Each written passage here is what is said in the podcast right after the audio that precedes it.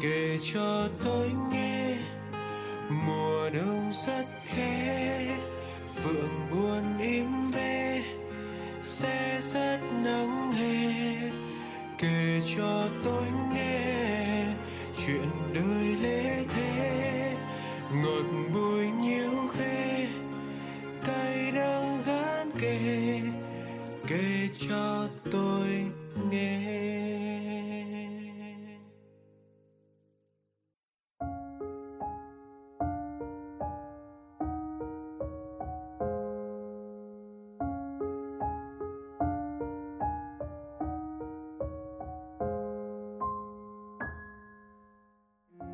chúng ta đang sống trong một thời đại mà những câu hỏi về giá trị của lòng tốt càng ngày càng được luận bàn một cách sâu sắc. Những câu chuyện về lòng tốt không được đặt đúng chỗ hay có những cá nhân, tổ chức lợi dụng lòng tốt để vụ lợi, để thực hiện những mục đích xấu ngày càng nhiều. Nhưng khoan, hãy bàn luận về những câu chuyện có phần xa xôi và vĩ mô đó. Bởi ngay trong những câu chuyện đời thường xoay quanh chúng ta thôi, cũng có những khoảnh khắc chúng ta phải đặt câu hỏi về lòng tốt của chính mình. Có những người bạn băn khoăn vì lòng tốt của mình dành cho người khác lại vô tình khiến người ta thành công hơn mình. Em chào anh. Em là một thính giả của radio người giữ kỷ niệm. Em rất thích nghe podcast của anh, nhẹ nhàng mà sâu lắng. Nên hôm nay em cũng có những tâm sự muốn nhờ anh giải đáp ạ anh cho em hỏi, liệu có nên giúp người khác khi mình chưa có gì trong tay không? Em từng giới thiệu công ty mình đi phỏng vấn cho người bạn mà em cũng không thân lắm. Xong người bạn đó bảo em là gửi cv cho bạn ấy xem để bạn tham khảo. Em cũng gửi luôn. Em hướng dẫn nhiệt tình, xong bạn lúc nào cũng bảo em là, ôi cv mày đẹp thế. Này thì đỗ chắc rồi. Cv tao xấu, tao chẳng có gì cả và cuối cùng bạn ấy đỗ. Em không đỗ nên em rất là bực. Điều này xảy ra cũng hai ba lần rồi ạ. Em cũng từng đi nộp hồ sơ học bổng hộ người khác. Người này em còn không biết mặt cũng không thân thiết. Nơi mà em cũng nộp hồ sơ để xin học bổng. Và cuối cùng người đó được còn em thì không. Hay từ hồi đi học cấp 2, cấp 3, những người em cho chép bài thì lại cao điểm hơn em sau nhiều chuyện như vậy, em lại tự nói rằng, biết thế đã không giúp. Đúng là em không được chọn thì có thể là do khả năng của bản thân chưa đủ. Nhưng em cảm thấy mình giới thiệu người khác từ a đến z, giúp người khác để người khác hơn mình ấy ạ. Điều đó làm em khá buồn bực. Nhưng em không giúp thì em lại tự suy nghĩ với bản thân là, liệu mình có ích kỷ quá không? Hay là mình hèn quá, không dám cạnh tranh công bằng, nên em lại giúp họ? Em cũng không phải giúp là vì mục đích mong chờ mai sau sẽ được giúp lại. Em không thích nhờ vả ai, cũng như không thích người khác nhờ vả mình. Nói chung là sau những lần như thế, em cảm giác khá là bực bội. Mà bạn bè giúp thì không sao, nhưng em giúp toàn những người không mấy thân thiết. Giết rồi em cũng không muốn giúp ai hết. Tự dưng em cảm thấy bản thân chưa có gì mà còn đi giúp người khác để họ vượt lên trên mình. Sau những chuyện như thế em lại mong em ích kỷ hơn. Mong anh hãy cho em lời khuyên ạ. Em cảm ơn anh. Đó là một lá thư đã gửi về radio người giữ kỷ niệm để chia sẻ câu chuyện về lòng tốt của bản thân. Và đâu đó cũng có những lòng tốt khi được gửi đi, nhưng lại nhận về toàn những sự thờ ơ và vô tâm như câu chuyện của người bạn trong lá thư tiếp theo dưới đây. Em chào anh. Em là một học sinh cấp 3 ở Vũng Tàu, là một khán giả trung thành của radio Người giữ kỷ niệm. Không có một tập nào là em không đón nghe, nên em cũng muốn thử một lần gửi thư cho anh và tâm sự nỗi niềm. Em mong là lá thư của mình sẽ được đọc trên tập phát sóng gần nhất. Em là một con người vốn có tính cách hoạt bát, thân thiện. Em luôn muốn giúp đỡ người khác. Những người đến với em vì cần sự giúp đỡ chưa bao giờ em để họ phải thất vọng cả. Em luôn giúp đỡ người khác bằng cả sức lực của mình, từ chuyện học tập, tâm sự chuyện riêng tư, hay thậm chí tiền bạc. Nếu có thể, em đều sẽ giúp bằng 100% những gì mình đang có. Nhưng anh ơi, dạo gần đây em không còn hứng thú với việc phải giúp đỡ thêm một người nào nữa. Em cảm thấy dần dần, các bạn ấy xem việc em phải giúp đỡ là trách nhiệm của em vậy anh ạ. Em rất buồn và cũng không biết nên làm thế nào những ngày gần đây, sau những lần giúp đỡ người khác, thứ em tưởng em được nhận lại đó là lời cảm ơn hay một lời nói hay thái độ đẹp nào đó. Nhưng không anh ạ, thứ em nhận được dạo gần đây chỉ là những cái xin tin nhắn hay những lời ờ ừm, rất vô cảm. À thật ra đều là những người bạn chơi chung nhóm với em. Nhưng dù sao, do có quá nhiều lần lặp lại như thế, nên em cảm thấy rất nặng lòng có phải là do em quá nhạy cảm hay quá coi trọng lời cảm ơn không anh? Em thật sự không biết phải diễn tả cảm xúc này như thế nào. Cảm xúc này thật sự rất khó tả. Em cảm thấy như mình đang bị coi thường anh ạ. Đôi lúc, vì để bảo vệ cảm xúc cá nhân, em đã cố lờ đi những dòng tin nhắn nhờ vả đó. Nhưng lần nào cũng vậy, em lại nuôi một hy vọng nhỡ đâu lần này lại khác và tiếp tục giúp đỡ nhưng rồi càng hy vọng, em lại càng thất vọng. Chẳng có sự thay đổi nào ở đây cả. Bây giờ em phải làm sao hả anh? Em buồn lắm. Liệu em có nên nói thẳng những người bạn ấy hay tiếp tục phớt lờ những lời nhờ vả ấy không anh? Nhưng anh ơi, em không thể làm được.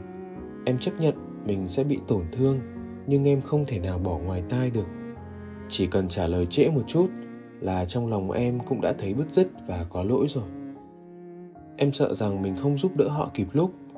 Em cảm thấy lòng tốt của mình đang bị lợi dụng anh ạ. Em không biết em như thế này có được ví như là một con người toan tính không, nhưng em cảm thấy những việc em làm không để lại cho họ một chút gì gọi là biết ơn cả. Và thời gian dần trôi, em nhận ra được rằng em chưa bao giờ nhận lại được gì từ họ cả. Bây giờ em phải làm sao hả anh? Xã hội hiện nay thốt ra lời biết ơn, khó đến thế hả anh?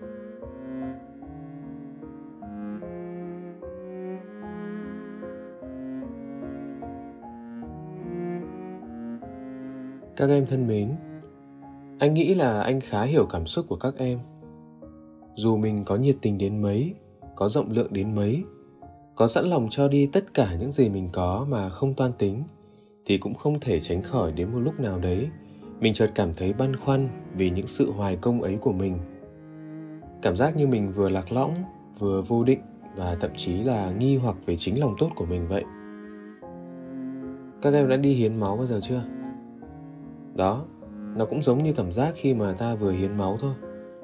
Khi ta cho đi một lượng máu trong cơ thể, bao giờ người mình mà chẳng cảm thấy có đôi phần choáng choáng. Cho đi lòng tốt cũng thế. Tâm can mình không phải là niêu cơm thạch xanh để mà cứ cho đi, lại lấp đầy. Để rồi mình không cần nghĩ ngợi gì cả. Thế nhưng dù là nghĩ ngợi, thì anh mong là những suy nghĩ của các em cũng nên là những suy nghĩ đúng đắn hơn một chút. Nói thật là như trong lá thư đầu tiên em cảm thấy bực bội khi những người bạn mà em giúp đỡ vô tình lại thành công hơn mình, trong khi mình chưa đủ may mắn. Thì đúng là có hơi ích kỷ thật. Hoặc trong lá thư thứ hai, em cứ mãi nghĩ về cảm giác cho đi hoài mà chỉ nhận về những sự thờ ơ, lâu dần lại trở thành sự toan tính thiệt hơn đấy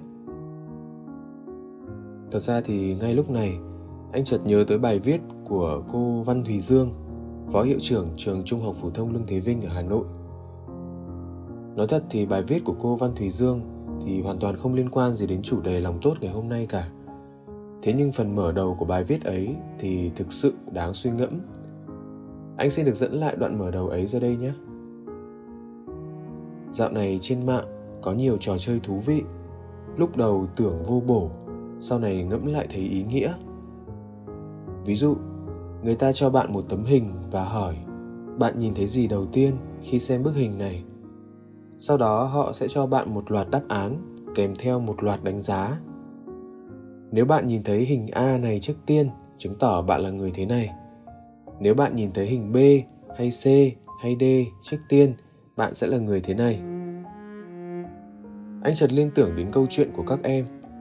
Rằng khi các em cho đi lòng tốt, cảm xúc đầu tiên các em nhìn thấy hay cảm nhận được hẳn sẽ cho các em thật nhiều câu trả lời xem các em thực chất là người như thế nào nếu chúng ta đã chấp nhận giúp người khác, để rồi sau đó chúng ta cứ mãi nhìn vào hệ quả từ lòng tốt của mình, thì liệu những điều mình cho đi còn gọi là lòng tốt hay không?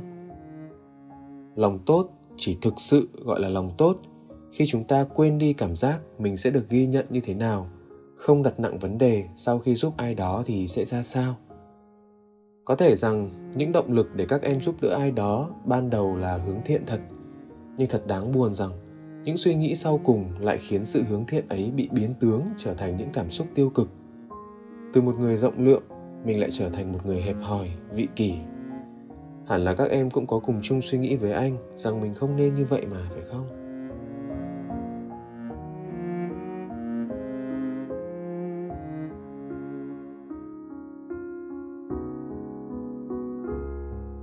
Quan điểm của anh rõ ràng thôi. Nếu mà mình vẫn còn tâm lý lo sợ rằng vô tình sự hỗ trợ của mình lại không may trao đi cơ hội cho người khác.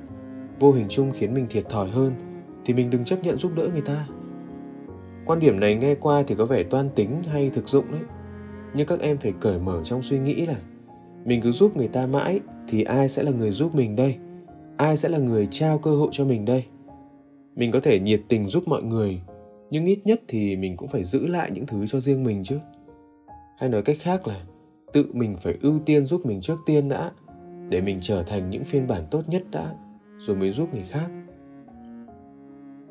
Còn nếu mà các em đã tự tin và sẵn sàng giúp người khác rồi, thì tốt nhất là không nên quan tâm đến những cảm giác đến từ hệ quả của lòng tốt của các em.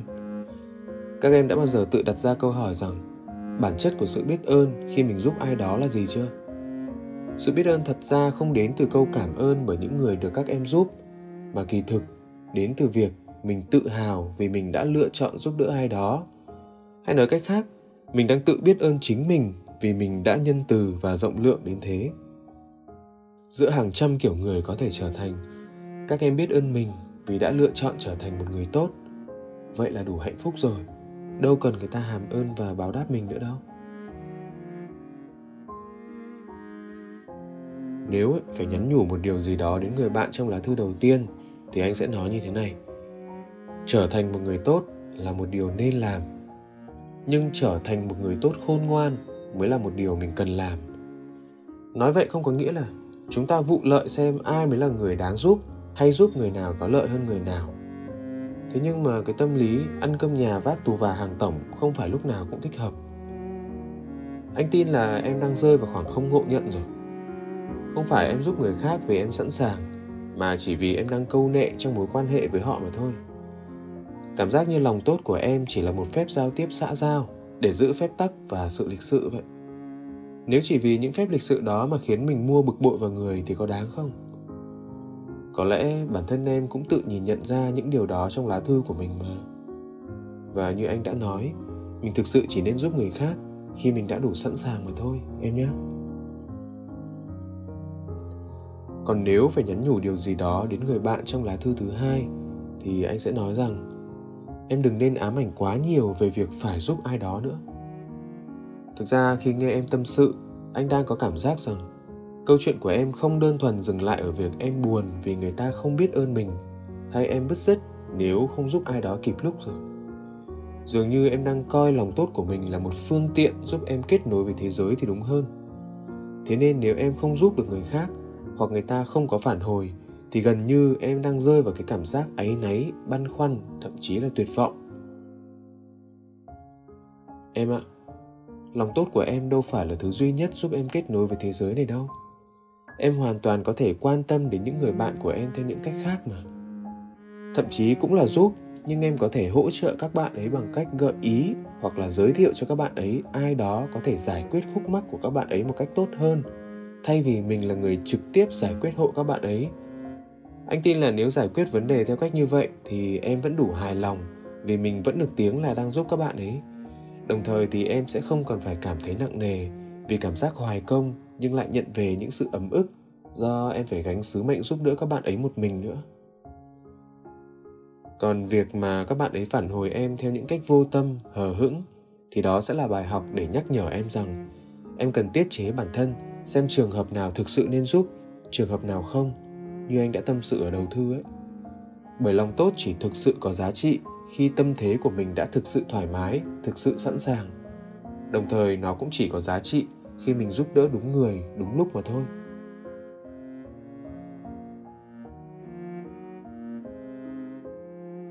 Hai em ạ, thực ra thì anh vẫn có một niềm tin về thứ gọi là luật nhân quả trong vũ trụ này đồng ý rằng đôi khi chúng ta giúp đỡ một ai đó thì có thể chúng ta sẽ không nhận được những lời cảm ơn hay những sự phản hồi lại từ người mà chúng ta giúp đâu nhưng luật nhân quả sẽ luôn biết cách để bù đắp lại cho chúng ta một ngày nào đó.